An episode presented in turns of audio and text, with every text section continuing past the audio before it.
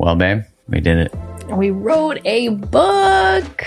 Yeah, man, it's it's actually surreal to even think about uh, that we wrote a book, had a baby, got married, not necessarily in that order. but the book is now available yeah. for pre-order, and we're so excited to share it with you. Oh, so looking forward to getting this book into your hands, to be in dialogue and conversation with all of you as we continue to liberate love from old imprints and codependent dynamics that keep us small, stuck, and stagnant. Yeah, you know, no matter your relationship status, this book walks you through what shaped you, why do you do what you do in relationship. It dives deep into your relationship blueprint, attachment styles, and most importantly, which is different than every other book that's ever covered codependency in the past, we explore the role of the nervous system in that. And the book is called Liberated Love. Yeah, release your codependent patterns and create the love you desire. Go to createthelove.com slash liberated love to order your copy now. That's createthelove.com slash liberated love and get that pre-order in and you'll be able to get a free download of a meditation we created and a workbook that goes along with it. Much love and appreciation for your support. Much love. Thank you.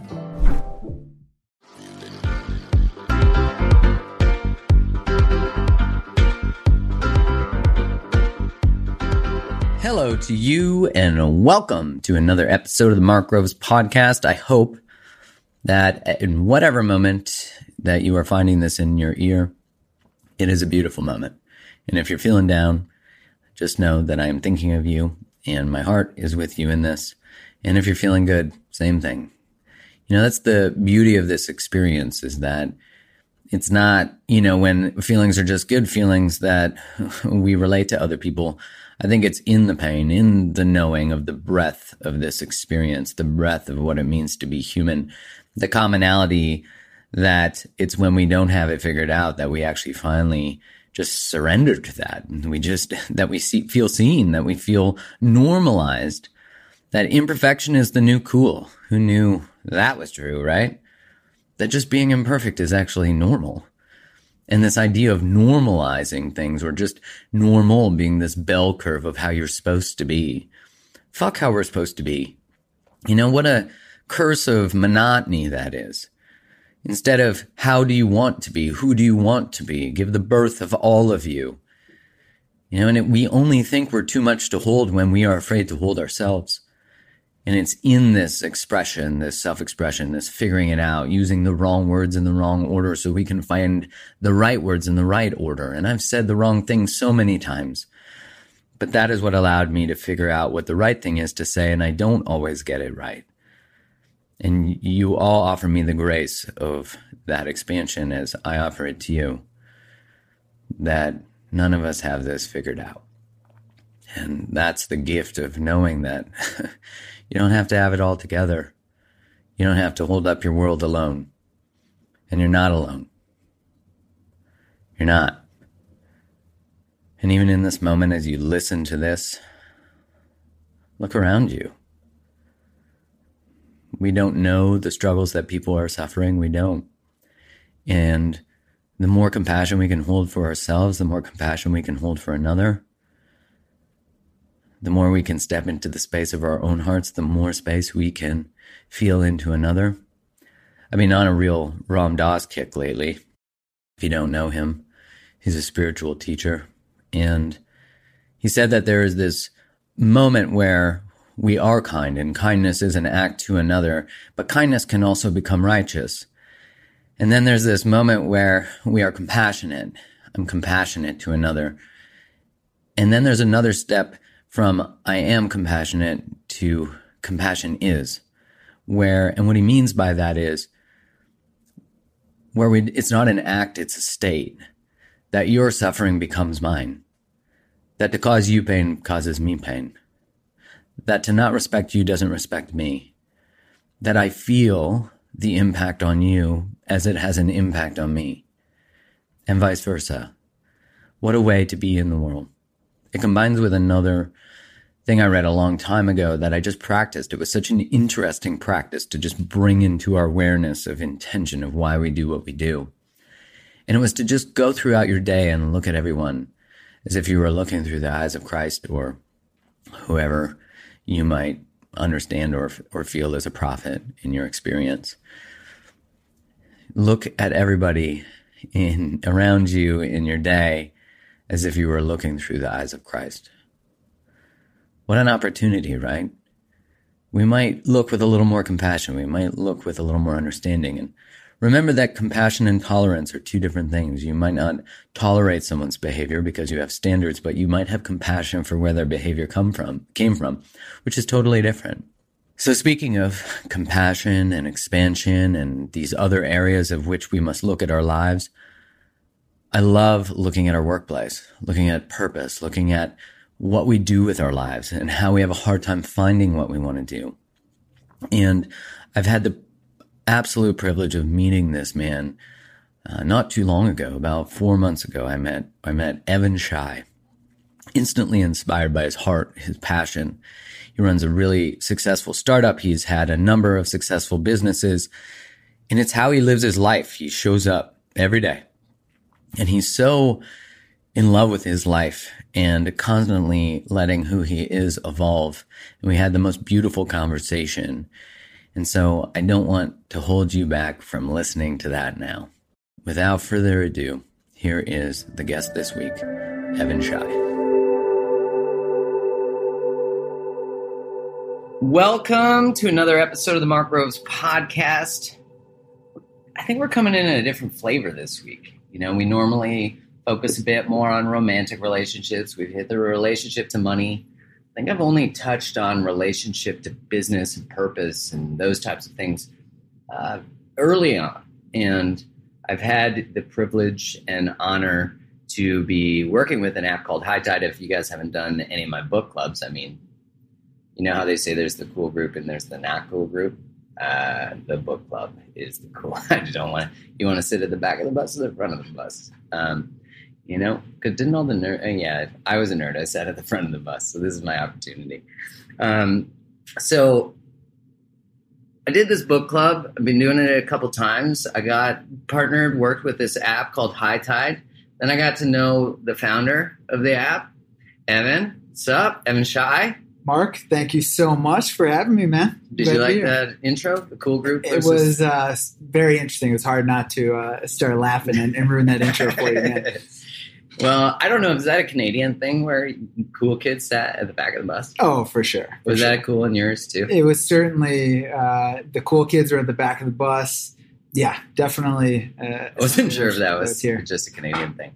The working with hiitide and getting to meet you has been, I mean, I think I can probably say for both of us that it's been sort of serendipitous in a lot of ways. There's no doubt, man. There's no doubt. I think for, for me, not only the, the partnership that I think we've been able to form and kind of the significance that that partnership can have, and I'm sure we'll unpack some of that as we're talking, but uh, the friendship that's been able to evolve out of that process, I think it, it you know embodies uh, what I hope more business experiences can can be like for sure. So yeah, I wanted to have Evan on here to talk about a number of things, his own journey and how that's brought him to where he is, but also because in Evan and I's conversations about work, there has been such open transparency and truth. You know, there's just this real commitment to telling the truth and being honest with one another that comes ahead of uh, fear of how it might affect the other person, like Absolutely. all of those things. And I think that has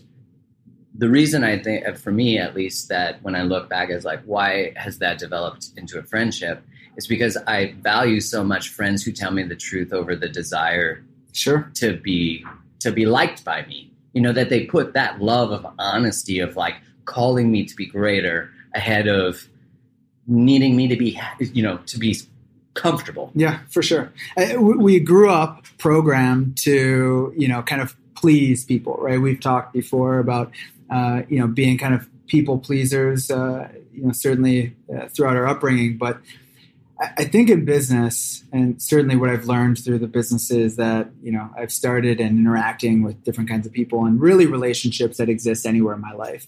You know, we have this kind of term inside our team accelerate the path to truth I think ultimately you're going to get to the truth at some point, and don't pay a toll for the detour. You know, Uh, I like we've that. all Don't been pay there. a toll for the detour because you pay a toll. of course there is always a price to a long cut. There's no question. It- all of us have no shortage of examples in relationships. Yeah, I paid a lot of tolls you actually. know? That No doubt. each toll that we were saying earlier, the more expensive, the less. It's like an investment in your pain to learn something. I mean, my 20s, I spent paying tolls essentially. you know? I feel like though that is what your teens and twenties are about is to is to pay tools that other people pay and then realize why the fuck am I paying these?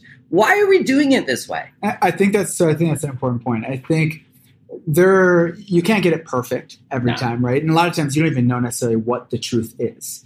But we have to prioritize seeking the truth over being right. You know what I mean? And Yes. to the extent that the truth is not interesting, change what you're doing until it is. You know, like find if it's in a relationship and how many times have you, you know, had a first date or uh, maybe a couple first dates and you are aware that your values and interests aren't exactly you know aligned but yet you kind of press forward into the relationship. I think in business especially we can grow so accustomed to kind of putting those uh, that criteria aside. Like the deeper values, the deeper purpose, the deeper mission. exactly I mean, I was a pharmaceutical rep, so I've there's some tolls I paid on that. That was a great path, though, to to know like you have to know what who you are not Sure. in order to discover who you are, and there's no shame in taking a, a side route because that's how you know you took a side route. yeah 100% But you know, it's interesting when you're like raised to be, which I, you know, our societies are really about designed to take a path that is keeps everybody safe within the the detours, yeah. or the so to speak. You know, and and I think that's in how we're taught our spirituality, which we don't necessarily choose. We're born into. You know, you're not like a, you know, you're five and you're like uh, Catholicism seems like you know, like we are born in, and then we don't. We're not invited to question the belief systems, the what job we should do. values for Right. sure yeah And if we did, you know, and that I think that's what's interesting is our whole society and family structures are generally designed to not talk about what's really happening. There's no doubt. I grew up in a household. My dad and uncle played professional football for the Cowboys and Bears, and then my uncle on my mom's side played professional baseball, all of whom owned successful businesses after playing ball. So success in our household was always very clearly defined, right? By a trophy or a nice house. So I just naturally followed suit, right? I mean, I played ball throughout high school, so it's playing college. Ended up getting, you know, really hurt my back. So I just, rather than kind of doing the work at that point and kind of figuring out who I was, I just immediately switched to option B, which was starting another business, uh, my first business. So I was busy doing that throughout college, just building that business While you were in college, while I was in college. Yeah. And man, we had different. I was I was at the bar yeah, usually. you know, I did a little bit of that too. I can assure you, but um, I just didn't sleep much. You know, and not much has changed there. But you know, I graduated college then, and interestingly enough, you know, everyone's kind of patting me on the back. Family's proud. You're so successful at such a young age. Inside, I was absolutely empty, like miserable. I had built this kind of life for myself that wasn't for me. I had not spent any time actually thinking about what I wanted to do. You know, it was just this particularly miserable time in my life. You know, I was 22, 23 years old at the time. Uh, I had everything materially that I wanted, but just drove to work every day and drove home from work every day, dreading what my next experience would be like. And of course, my relationships reflected exactly the same thing. And it got to a point, fortunately for me, where I just kind of you know, had enough. And What um, was that moment? So, you know, as always, I, I could probably point to several Yeah. moments, right? It's not always that, that clean, you know? You can feel the wheels coming off, but when did the wheels really? When I notice, so uh, it's a picturesque kind of uh, experience, but fortunately, I did some I did some traveling, and literally, this is a real incident. I, I was on the beaches of Ipanema in Rio, Brazil, with one of my best friends, a particularly thoughtful individual. And I remember that whole experience, that whole trip. We just had so many good conversations about life and what we wanted out of life and, and all of that, and came to the realization that my life as it currently stood was not consistent with what I, you know, what you just declared. Things. Yeah, exactly. Yeah. So uh, there and, and soon after, I really vowed to walk away from the business that I was in, not even spend enough time to, you know, try and have some big exit. I knew a change needed to happen immediately, and I went about doing that. Right. So, what was the business that you had? Yeah. So, de- commercial uh, development. So we worked with you know government contracts throughout the city of Chicago, building commercial office buildings and uh, stuff with Navy and, and all sorts of things. But um, it, it, wasn't my passion, right? It was a great business. Um, I had connections that kind of led me down that path, right? Um, but it had nothing to do with passion, that's for sure. Mm. So any business that I was going to launch into, I knew had to be tied to what I was passionate about, something I would actually do for free. And that was always goes back to the athletic part, but I was always, you know, football and sports. So I started a health and wellness business where we would, you know, brought on a bunch of coaches and trainers. We were training people throughout the, the city of Chicago. And immediately I was obsessed with the whole experience. I mean, I was immersed in it. And so much so to kind of everyone's dismay I also entered into a graduate uh, degree, a PhD program, where I was doing research and teaching bioenergetics classes at the University of Illinois. It was, it sounds like a lot, but it was such a unique time where I'd be taking muscle biopsies from study participants during the day and then implementing those like findings in some way in the programming in our That's clients. cool. It's like real time because oh. usually it takes from research to uh, guideline changes. I mean, gosh, that's like a very slow moving ship. Anyone who's in academia or in the setting of guidelines. I mean, the Canadian food guidelines are like still like bread is an essential. Same in America, right? Yeah, and dairy, dairy is an essential you know, if you love both of those things, it's not like to say you're wrong. For sure. But the fact that these these systems move at such a glacial pace, but you're taking real time information and then using it to help transform people exactly that day, the yeah. next day. It, it was uh, that's cool. Very very rewarding experience, uh, as you can imagine too. It just really helps you learn faster too, because you're not just kind of absorbing this information, whether it's in the academic literature or in your study findings, but you're putting it into practice and learning about how it actually can be applied in the real world. Um, and that's what was it was that kind of transition that's particularly interesting for me. How old were you at that time? Um, so this was much later now. So we've kind of gone to maybe 25, 26. I was thinking like, like much later, like so from 22 Rio Beach. Yep. To when did you leave the business? 24ish. Uh, so almost immediately after Rio, it's like 23. I love that because that's like where you learn something, and that's been a, a rule of my life since I learned that I needed it as a rule which is as soon as I learn something, I have to change my life. like that, I will always live at the highest level of knowledge that I contain, mm. and that as soon as I have a feeling that teaches me an awareness that something's incongruent, that it's about change. You can't because I can't live in the knowledge of unrealized wisdom because then it becomes pain and it becomes suffering. Yes, do you yes. know what I mean? Because then I'm making what I call mistakes, but they're really now choices, and that's that like alignment of, as you were saying before, that truth is, you know, it's hard for me to tell you what your truth is, yeah. but I know what truth feels like, which is peace, calm, even though it might create chaos internally.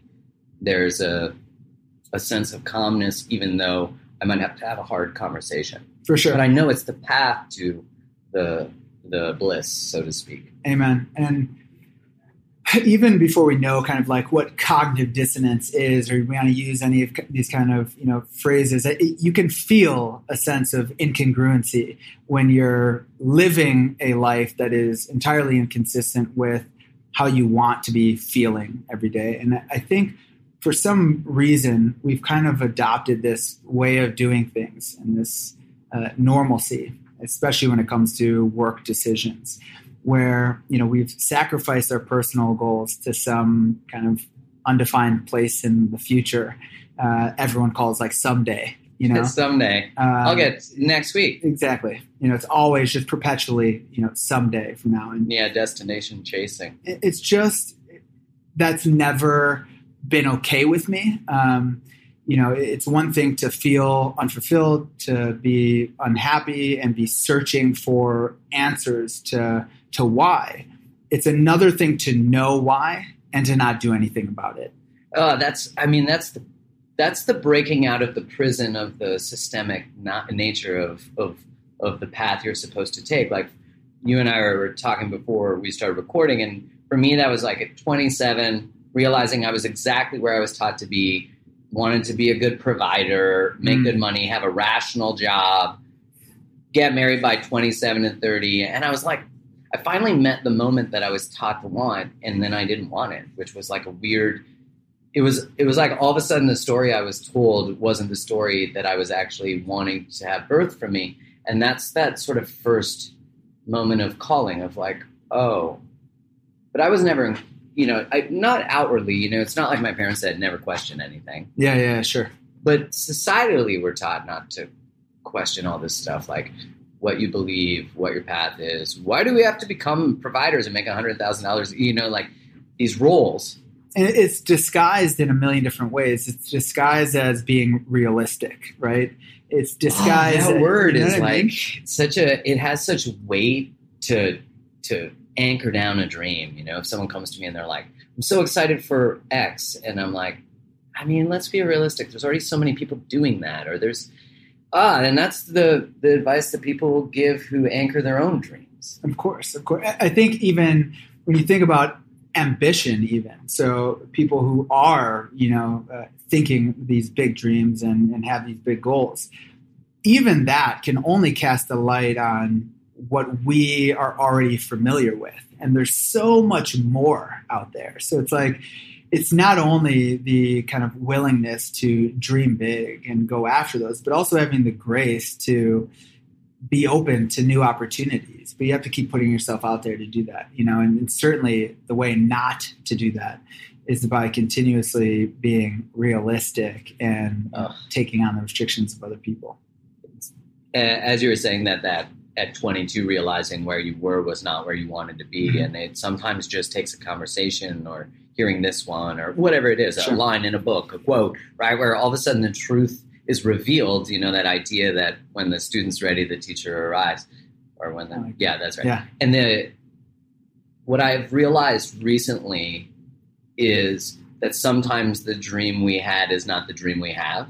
Okay. Like you get to the place or you think you got, or the dream gets taken away from you. And I really think when, when you lose something you place your worth in, you realize your worth doesn't live there you know, and that's that for me has been a you know as my relationship dissolved and and uh, when came to close romantically, there was this realization that my worth never walked out the door with her because I learned that a long time ago. Um, but in the choosing of ending our relationship, I all of a sudden realized how much when you when you are sort of operating in ninety percent, you know, like we wanted to, I wanted to have kids and the timing, you know, all the different things. But the when you operate at ninety percent of what you actually want, or fully want, or fully dream, yes, then no longer if you like, I don't want to. The word "settle for" comes to me, but when you like allow only ninety percent, you have this feeling within you that you sort of might come to. Uh, you might create rationalizations of why that's okay, right?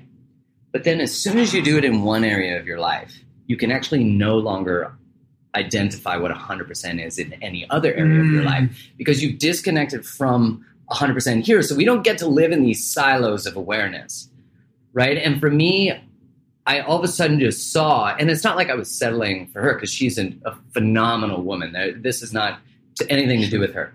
This is about just like what we settle for within ourselves and our lives. That all of a sudden I had this blasting of awareness of all of a sudden I was like, whoa, where else have I disconnected from this 10% of me? Yes. And then it was like, okay, what does 10% demand of me now? Oh shit, it demands hard conversations. It demands letting go of things that uh, feel heavy. And that, ugh, that was a hard. How, how did you get to a point to even be aware that you were doing that? That you were missing out on that 10%, or you were being, you were only asking for uh, or demanding 90% of your. I noticed it in the subtle allowances of where I was, where our relationship was going. Okay. And it, this is all information that I'm sharing with people that I have the permission to share from Sure, sure, sure. So just so people know listening, I'm not violating any privacy here. But that the the real awareness came from conversations of the beautiful uh, magnifying glass that she shone light on for me. You know, I, I realized through her, I saw so many areas of myself and her feedback and, you know, the love that relationship can bring Yep. of being like, oh, where else are you playing small? Where else are, and I don't know for you, when you stepped out of that job at 22 and then stepped into this whole new world and then you're going back to school and you're studying these things, it, from knowing you, that has then shifted again, right? And then shifted again. Yeah, I I think The container, maybe, rather than the intention or why. Yeah, I think it's certainly evolved, right? Yeah. So once I kind of found that track where I was, I was in my in my flow, in my in my space, if you will, things started to kind of unroll in, in front of me in a positive way. So Like serendipity, Serendipitous, synchronicities, Where all of a exactly. sudden someone's like, hey, want to do, and you're like, where'd you come from? naturally right Yeah. so you know one thing one benefit certainly from starting you know multiple businesses uh, at very there was a couple of businesses that happened between the development company and and hiitide where we are now certainly good or bad is that you start to learn about what you what doesn't work right? What kind of products or work you don't want to do what kind of people clients you know partners don't you want to be Mhm. with? And uh, i think that kind of falls within this category of just being more mindful as an entrepreneur. And i think most people will get there given enough opportunities to uh, experience and be thoughtful and reflective on on trying to align those things but i think getting there and kind of what you're describing and where I am now, independent of where that path ultimately goes, Mm-hmm. is that there is this this operating in a space where my relationships, my goals, my passion, my schedule, my priorities are aligned. They are congruent where I am no longer making work decisions with some separate criteria by which I use to assess other things in my life, right?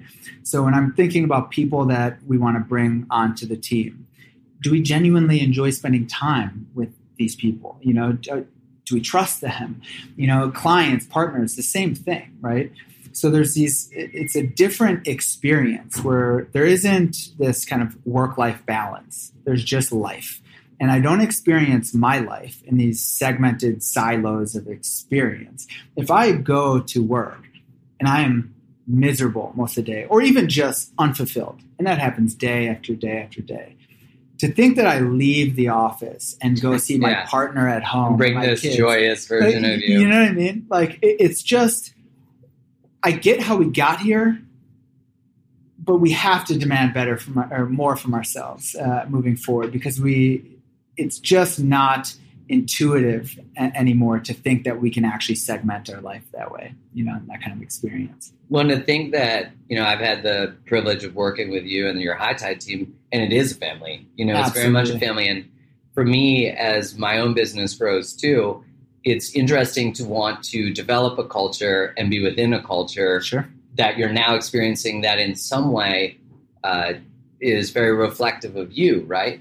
And whenever I've worked with companies on culture, I've always said if there's a disconnect or a separation between what you say matters to you and how you behave and what you choose, then you instantly will have dissonance within the culture because the culture, which much like families, is here's what we say is the truth and here's what the truth is. Whenever there's a space, you're fucked. Yeah. Yeah. And then you wonder why, you know, you're, you're not getting the success you want or anything like that. And that's why I feel like the work to lead or be or anything truth in relationship to of all kinds is that if you are not congruent with yourself with what you say your values are or what integrity is to you Yep. then you not you cannot demand it from anyone else and you will just receive who you are you 100%. I think with, with business, with relationship, any change we're hoping to see or drive in the world, of course, is going to start with the team internally and ultimately, most importantly, ourselves individually. And there is this kind of natural rolling up into the change you want to see in the world.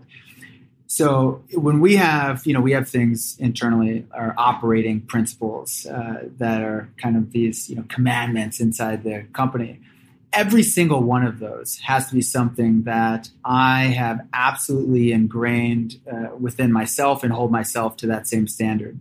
So we're talking about things like one of our first ones is extreme ownership, right? And uh, all of this kind of rolls up into just this commitment for truth. But uh, extreme ownership, when, when you are able to truly operate from a place of owning everything in your world, meaning things that I had nothing to do with necessarily. Certainly, from a leadership perspective, I did choose the people who were involved in that situation, though.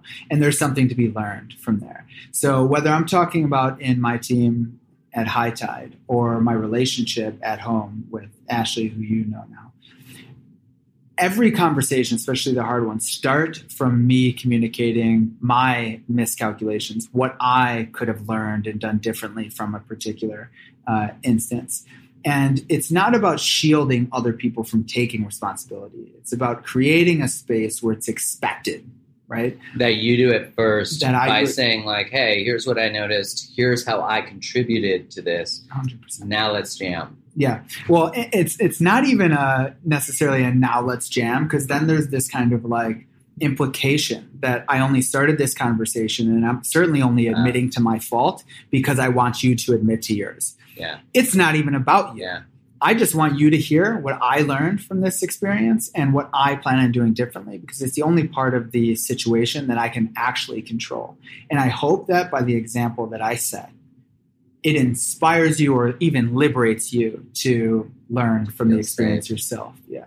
Yeah i totally agree with that that's such a the modeling of the behavior invites the behavior but if we create the expectation with the behavior then now we're conditionally loving someone we're conditionally behaving like i'm going to trick you with this move i'm going to pull Exactly. Yeah. as opposed to doing it. And that's that idea that, hey, if I lay a boundary with you or I have a conversation with you that's hard, if I do it expecting an outcome, then I'm I'm addicted to the to the outcome, not the process. Like the victory's in the process, in the me expressing, not the you receiving my expression. Amen. Yeah. Um, I think so. Even that's kind of the there are two parts. If I'm you know if I'm mentoring like other leaders or entrepreneurs or something, for extreme ownership, it's it's one that as a leader you literally own everything in the organization.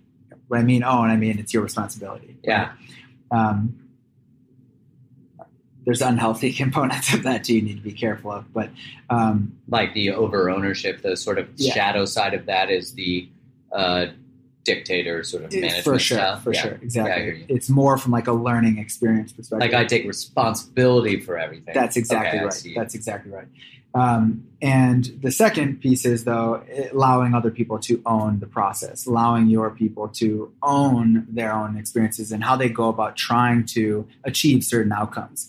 That's not always a painless experience, but it's less painful than surrounding yourself and being supported by a team you prevented from learning. Right. Mm. I think ultimately, you know, we learn from the mistakes that we make and and you're trying to bring these people together to achieve some collective vision. Your hope is that they're bringing their own perspectives and ideas to the equation that help propel that vision forward. Yeah, I, I certainly am not in this because I think that my ideas are, are always the best, nor is that even an interesting uh, proposition to me partly I've brought these people together not only to achieve this you know bigger vision in the world, but just to learn from each other and create an environment that is intoxicating and is you know we all wake up excited to go to work in the morning and how are we going to end up you know growing ourselves and how can we check our ego and focus on you know embracing criticism and getting feedback and you know allowing ourselves to grow in all sorts of unique ways. So in that sense, we all win every single day, independent of what the business outcome ultimately is. That's beautiful to put the personal experience because if the personal experience is that, the business experience follows that. It's such a it's so simple and it's so interesting that so many businesses, especially old business like businesses that have been around for a long time, that still are like, "Hey, I need you to be in the office from this time to this time." And I know that I was reading some research just recently that a shorter work week is actually more efficient, or people working from home too. There's data now looking at that. For sure and that's again not shocking. We're not necessarily as efficient in our workplace. It's not to say that we shouldn't go into workplaces or anything like that, but that there's a, a lack of willingness to change the model at like businesses that are really old or very structured. For sure. You know? yeah. And in that inability to be flexible, they're going to lose this new generation of employees that are like, we're about passion and purpose and being connected to what we love there are better ways of of operating. I think with with a lot of organizations, as you pointed out, they get stuck in this kind of you know way of doing things again, right? Uh, you know, friends need to be called colleagues, and goals can only be expressed in KPIs. I think you know key performance indexes. That's yeah. like the death of everybody. You know, and, and, and hey, there's value in data. Exactly, there's value in data. Absolutely, and we're pretty clear about goals and yeah. stuff like that, right? Um, but the freedom in how you go about hitting those goals is a complete open book, right? Yeah. I mean, it's it's a it's a blank slate, and now for some people, that's not the kind of you know uh, uh, free flowing you know freedom that uh, that they necessarily like. Maybe they like a little bit more structure, and that's okay. Yeah, of course. This team and this organization might not be you know the perfect situation for you, but for me, it's it's kind of comes back to how I myself experience work and, and how I feel that I perform best. And it's from a place of, of ownership of not only the, the business and again the outcome, but how I go about achieving those outcomes. And I want to do my best to create a similar opportunity for everyone in our organization. When you you've interacted with our team at this point uh, quite a bit, and it'd be hard to say that everyone isn't operating as owners of hiitide and that that is fundamentally true for me mm-hmm. um, because to me their goals and their vision for what hiitide ultimately you know could and should be is just as important as what my vision is for it fortunately they're entirely aligned uh, at this point I love that because they can see it from within it too, and and of course we are the we're the sum of our parts. Exactly. And and truthfully, in business, you know, I made sure that on my team, I hire people who are really good at what I'm not good at, and knowing that I that like real detail orientation. I'm sure if they're listening right now, that's not your strength. That's definitely not your strength. But these people also tell me the truth. I have like such a wonderful team of just people who tell me the truth. Yeah. And art, I have been very explicit about saying, I don't care what you want to bring forward. You're always safe to bring it forward. Like always, I promise that I will always receive what you have to say with love. And I have lived that. Like I've lived that fully because it was so important to me that the culture had this and continues to have this no triangulation, no like back talk, no like if you have an issue, just let's just talk about it. Amen. And that's so different than families, you know, and again, businesses, you know, where we where you were saying before about the priorities of the business, if if they are profit, well, that's going to come at other costs. Sure. It doesn't mean that a business shouldn't be profitable. It's not to villainize profitability. Sure. Because of course, how else do you pay people salaries exactly. so people can have lives? But it's about are you willing to compromise quality of whatever quality means interaction, human resources, love? Mm-hmm. Are you willing to be dishonest, step out of integrity to make more money rather than take a lower margin and just achieve alignment in your work? And that that to me is so important. That's more important to me than anything is that we're aligned and that you know it's like if someone doesn't like a course they did or something like that i would say to my my team choose from your heart what feels right like Yeah. you don't need to spend two hours discussing and thinking like just don't don't use that time for that like just use your own discretion you're your own leader you don't need to come to me to ask these types of questions Exactly. So we have two principles for that: uh, leading up the chain of command and decentralizing command. I think both are important, not only to empower the people on your team, exactly like you're saying, but you are bringing on people that are capable, right? You, you like That's the a very- idea right Like, exactly. you should And, but also, you as the entrepreneur and the leader, not only is it pragmatic to do that, but just think about the mental state you would be creating for yourself if every decision has to go through you. i couldn't right? even i i would be paralyzed And, but so many entrepreneurs, certainly that I you know have worked with in the past, I mean, really do that ultimately. Everything goes through them as this kind of conduit. Such a scarcity. It if you're led by that level of fear and scarcity that someone will make the wrong decision, look, I already know they're going to make decisions that might be a mistake. But I love that. Like, what a beautiful thing to, you know, it's like, but it costs the business this. Who cares? You learned, and we're going to learn from it, and then we're going to grow and change. And I learned because you learned, because I might not have known there was a gap in a in a system or mm-hmm. something like that. I mean, it's when people feel safe to be themselves and feel safe to be human and make mistakes. Those to me are like the cornerstones of not only a beautiful, healthy relationship, but a, a business, a workplace. Absolutely, that's when they perform their best. You know, I think you know there are pressure and deadlines, and those things certainly can um, uh, inspire effective work, so long as it's a collective feeling that we're all trying to achieve this mission together. But I think, uh, as a general rule, when people feel comfortable, they feel safe to express themselves and express their ideas and give the boss feedback, if you will.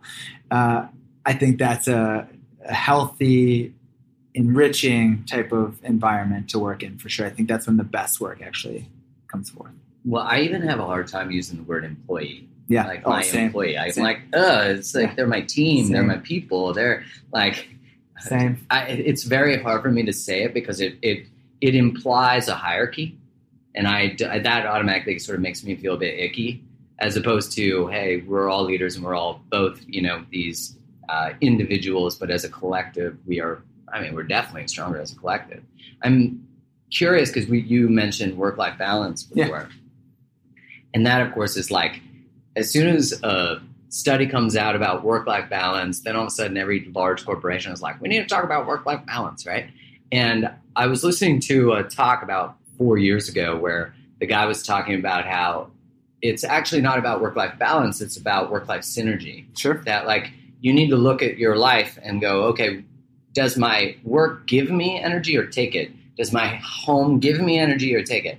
And how do I transition or change those things? Because you were saying it's it's not like you're going to go to work for five hours, eight hours, or whatever. Five hours. That's a people are like, where's this job? Right. Uh, but go to work for that time and it suck and then you come home and you're in this state of bliss you know it's it, it- there's that implies that there's a trade-off between work and life you know, Yeah. this idea of balance even in that term but i love that idea of synergy and and you know if you didn't have a job and you were all life you wouldn't feel very balanced and i'm sure our partners spouses would be like get it get something to Sure. do like please and you ultimately would too. I mean, I mean, I think as as humans, we are wired to continue to create new commitments for ourselves. Right? You put us on a desert island, and before you know it, we are coming up with a plan for a boat to get out of there or to make it inhabitable. Right? yeah true uh, I think, uh, or you know, you try to get a bunch of money to get individual freedom,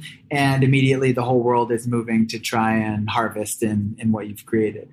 Um, I think just as, as humans, we're kind of always looking for for that next thing um, to some degree, but yeah, I- how do you harness that you know like as a someone whose why now after you discovered your why Yep. which my why came from sort of a meltdown you know i was older though i was 27 when that happened where there's this life i was creating that i just realized was not the life I wanted. And it was almost at that point where it felt like the snowball was building up too much, the momentum hmm. that I had to get off, or else I would take someone else down this life that felt incongruent, which is not fair to another Sure. person. And as soon as I asked the one question, like, why am I here?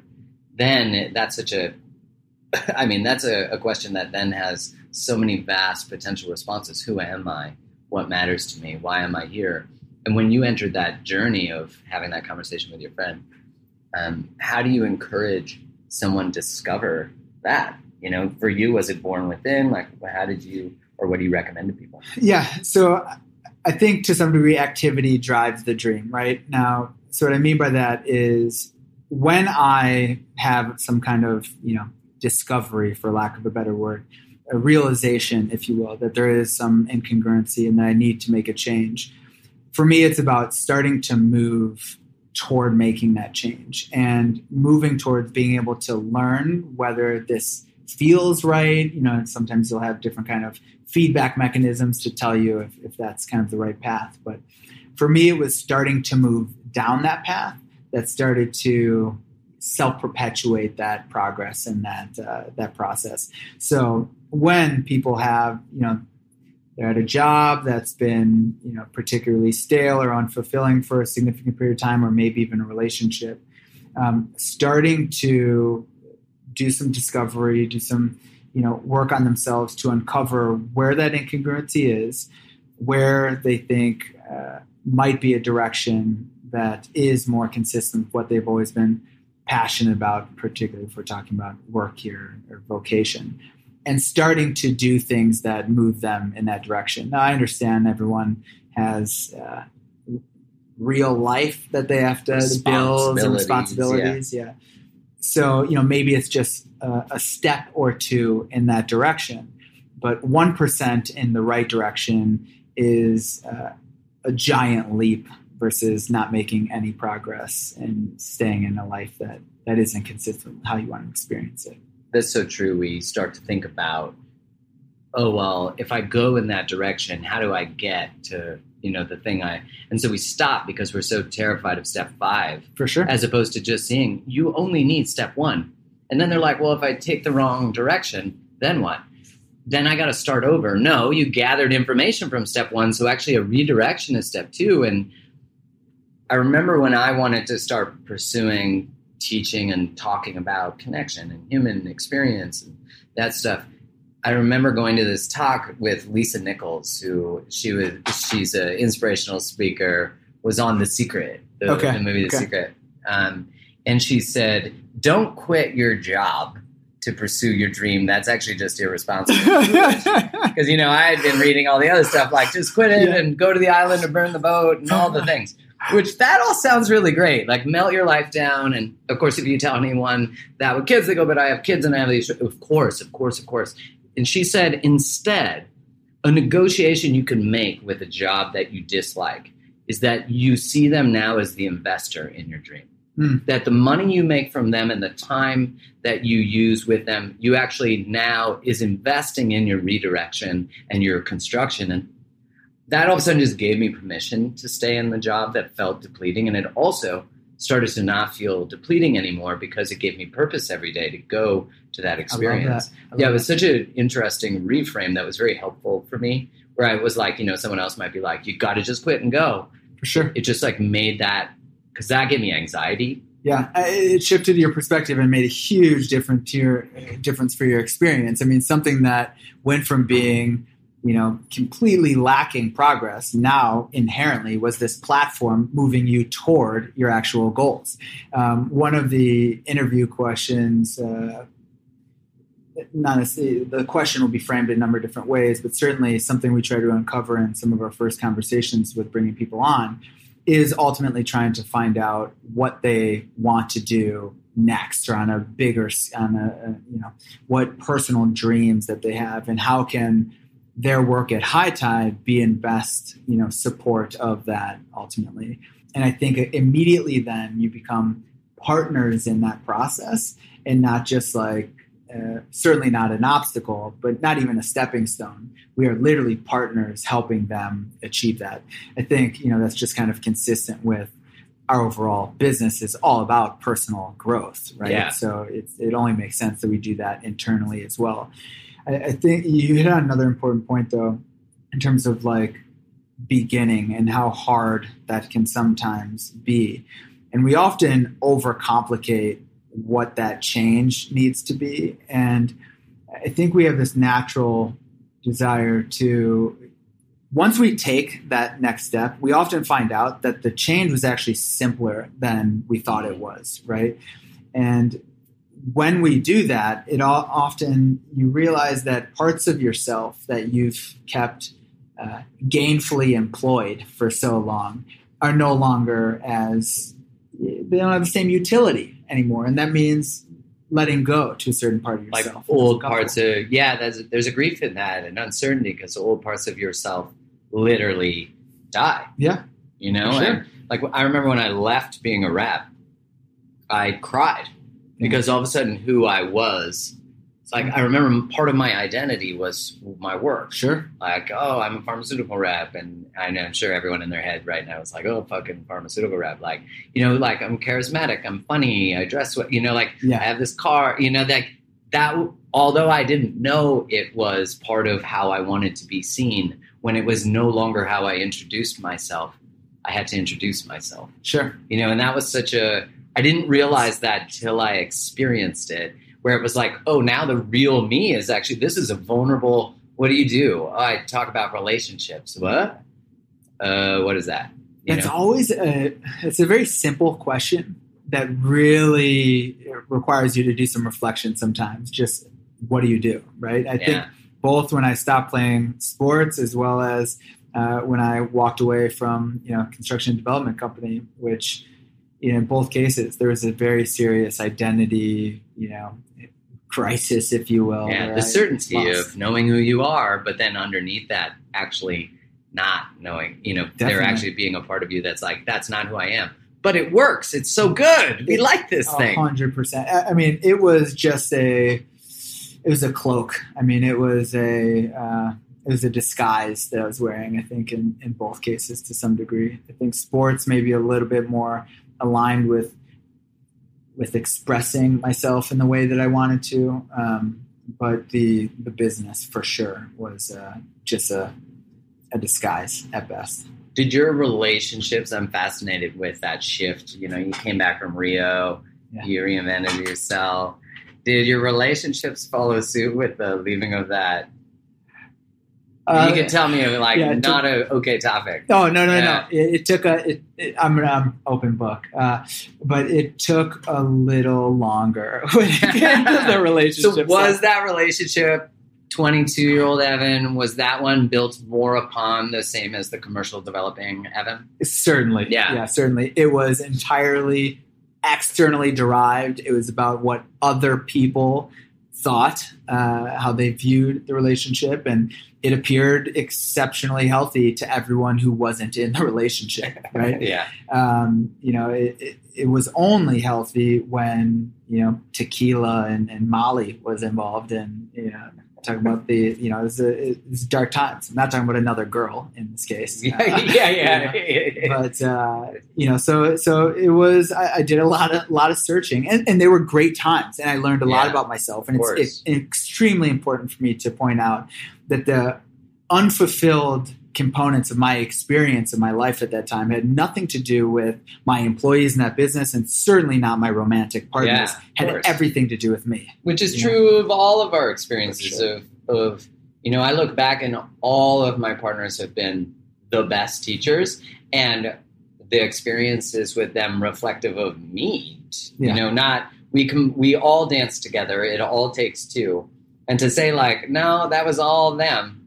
Definitely not. yeah, and, you're just missing the opportunity to actually learn and grow. And you know, I, I think it's kind of a wasted experience if if you are projecting the responsibility onto the other partner. Again, that just goes back to this extreme ownership type of mentality. which is hard to do when you're in an experience that you feel you're the victim of because extreme ownership then means that you have to take that hat off which doesn't dismiss the pain or the struggle of No. the situation but it says i'm actually empowered to change this which that's as soon as you say because for me, the most transformative, like one of the most transformative internal value shifts or perspective shifts was everything in my life got here because I said yes to it. Well, then I had to go through every moment until the moment I said that and go, wait, then that means I chose everything in my life that I allowed to stay in my life. And I also chose every behavior I had that I allowed. Sure. And that was like the shame train hit me because then it goes, okay, well, if I said, so I said yes to being treated a certain way, I said yes to not to protecting myself. I said yes to numbing. I said yes to, you know, uh, tequila. I never did Molly, but tequila I definitely did.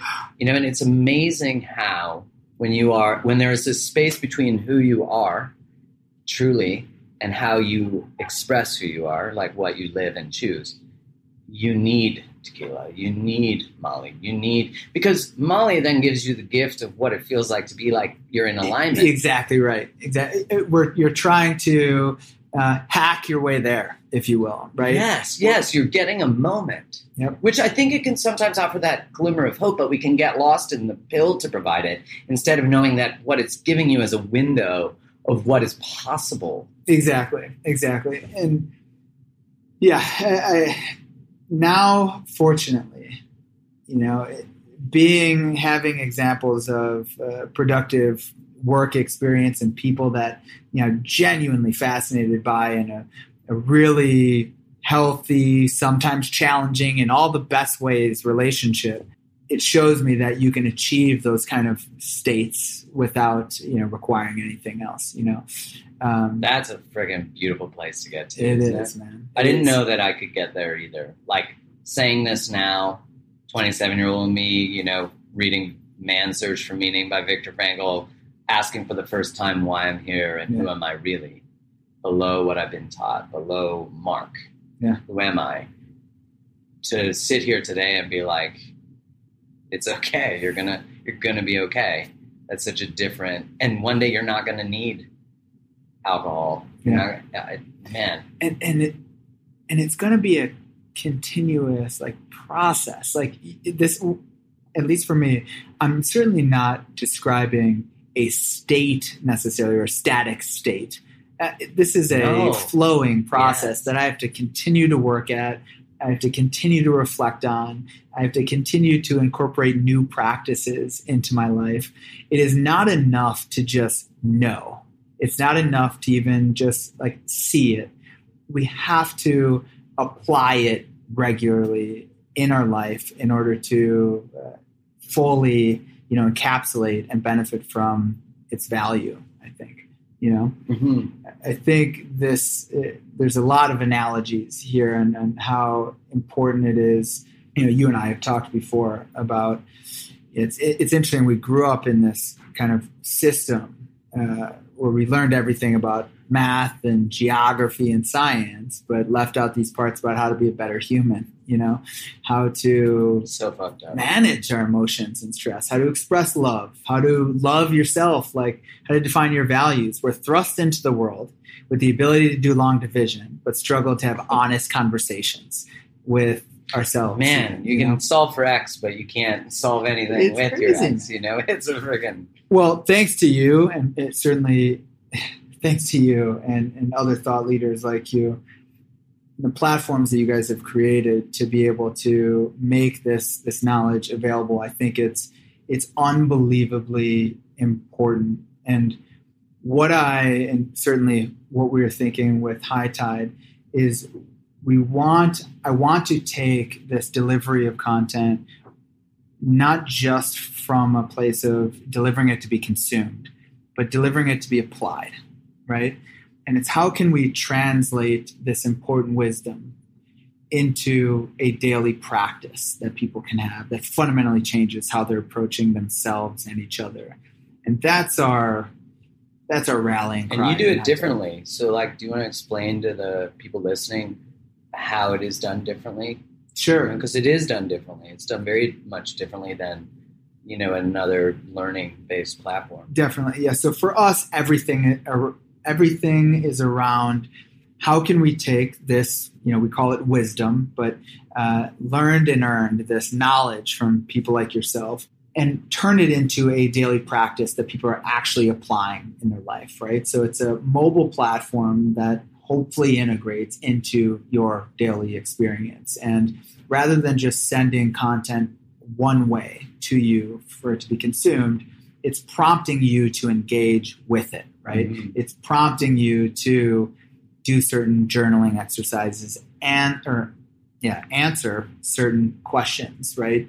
Of today, what are the actions that you've taken don't serve you, right? Or do serve you? All these very beautiful self, moments of self inquiry yeah. that the programs or apps, the app that you have, design is designed to encourage you to take that moment. Exactly. That without it, you might not, you know, and that becomes this part of your rituals and habits. You likely won't. We all likely won't. That's the truth of being human is it's easier to actually do the inquiry, but it's scarier to to face truth till for sure. So I mean, living it. Uh, how many times you watch a motivation video and you're energized by it, and you don't actually do anything? You don't write anything down. You know like that was great, Alan Watts. I'm going to share this on my Instagram. exactly. And then we're good. And so, fortunately, one thing I've always been okay at, and it kind of goes back to the cognitive dissonance thing that we were talking about earlier.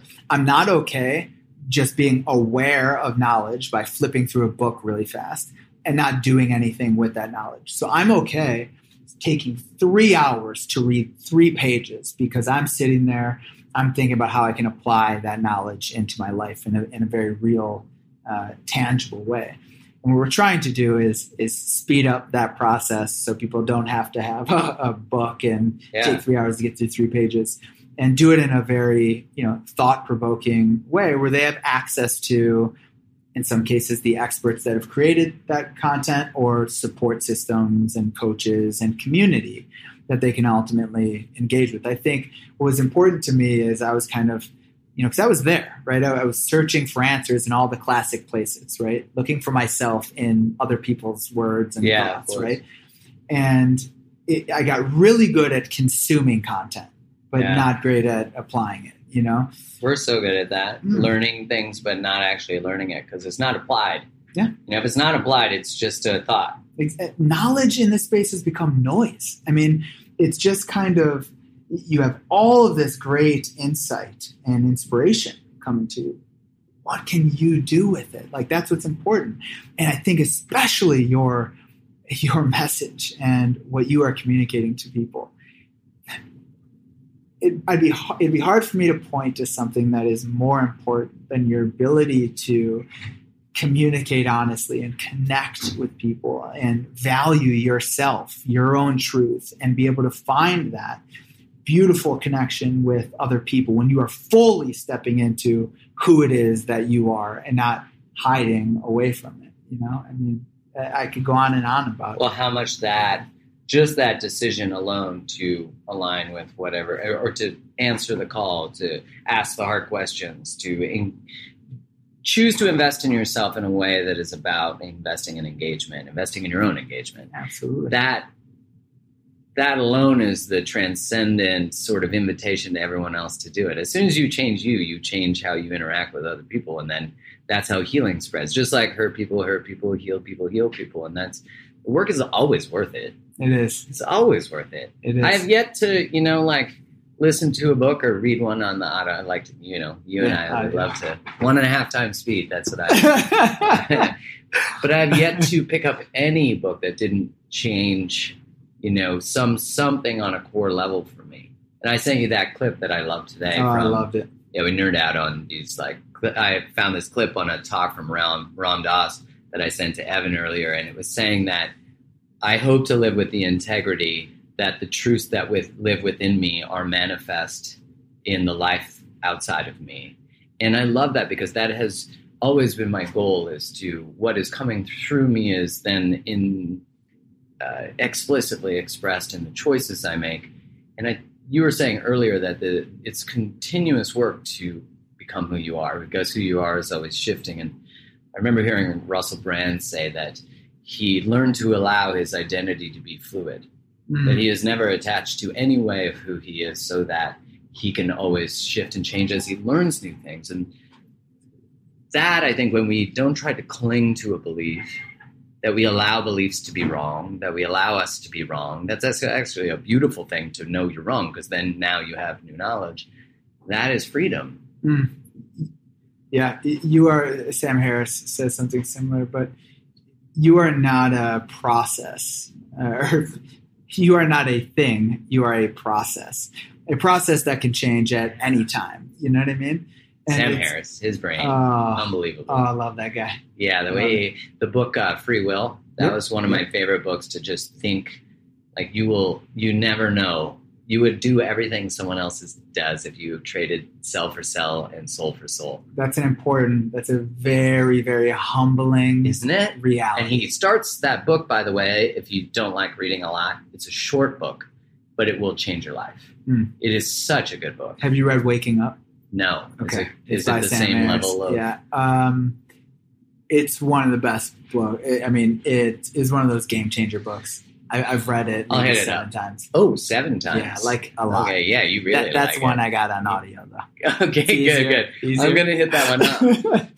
well, I, having been on your platform and used it to teach, I can give an active, moving testimonial uh, that there's coaching support like provided so that if you don't have the resources necessarily for yourself i love with your work there's always learning like you're you're it's not like you provide a service and that's the only service it's like what i love is the open dialogue about what do you need to feel more supported in the creation of your content mm-hmm. so for those of you listening if you want to create courses if you want to teach it doesn't it, it don't stop looking don't reach out to hiitide you know, there's this awesome opportunity as a teacher to be supported and not have to hire the whole startup team. There's actually resources out there for us so that we don't have to become experts in something else by watching 47,000 YouTube videos. You know, I have a friend who's like, oh, I got to build a website. So I've been doing it for 13 hours a day. And I was like, just pay somebody. like, just pay somebody so you can use your creative energy Amen. And you know, I remember reading that if you can pay anyone else less than you make per hour to do something, that offloads you into your genius. Now, of course, I had to do everything when I first started. Same. But all these services were not available when I started. Interestingly enough, my dad, I'm pretty sure, used that exact same quote ironically, uh, to me as a kid growing up. Now, of course, my time was worth very little at, at that point, but yeah, mine was too. Actually, it was a principle that that he kind of instilled in me. You know, to do exactly that, to be able to empower other people or employ in some cases, yeah, um, to allow you to have the time to you know engage whatever your your higher purpose is, if you will. Instead of seeing that we're we don't want to pay someone else to do this job, we forget that that is actually likely their area of genius. Oh yeah. So they actually so get fulfillment from doing the thing. So you can then get fulfillment from doing your thing. Like I don't like spreadsheets. To someone else, spreadsheets are like crack. you know, like it's their favorite thing ever. I have no idea how that's possible because my well, mind doesn't see the world that way, but someone else does, and they think I'm crazy. So that's perfect. And who are you to keep them from doing from, that? You know, from loving a spreadsheet. I've seen people get so excited about a formula. There are three people upstairs that, that uh, just love exactly that way. Love. Um, well, my friend, where can people find you? Oh, thank you, man. Uh, they can find me on Instagram, of course, uh, at Evan Shy. Um, and of course, they can learn more about hiitide uh, at hiitide or hiitide.com. Bam. My friend, thank you so much for your time and for your wisdom and for sharing all of you and doing what you do. Just that commitment to staying in your truth and, and living it is, I mean, I'm sure everyone can feel it just through the words that you spoke. So thank you for being you. I appreciate that, brother. I can't thank you enough for our friendship, partnership, uh, this opportunity. I can't help but feel a sense of responsibility and, and gratitude for the partnership that we have and being able to impact other people. I hope so. I, I hope we can continue this, my man. Me too. Thank you, sir. Thanks, buddy. Thanks so much for tuning in to today's episode. If this episode resonated with you, one of the best ways to support the show is to go subscribe to the podcast so you don't miss any more. Leave a five star review on Apple Podcasts or wherever you listen to it, or share the episode with your community on Instagram or whatever social place you like to hang out. This helps get it into more people's ears, and I'm so grateful for your support always. Thanks again for tuning in. Much love.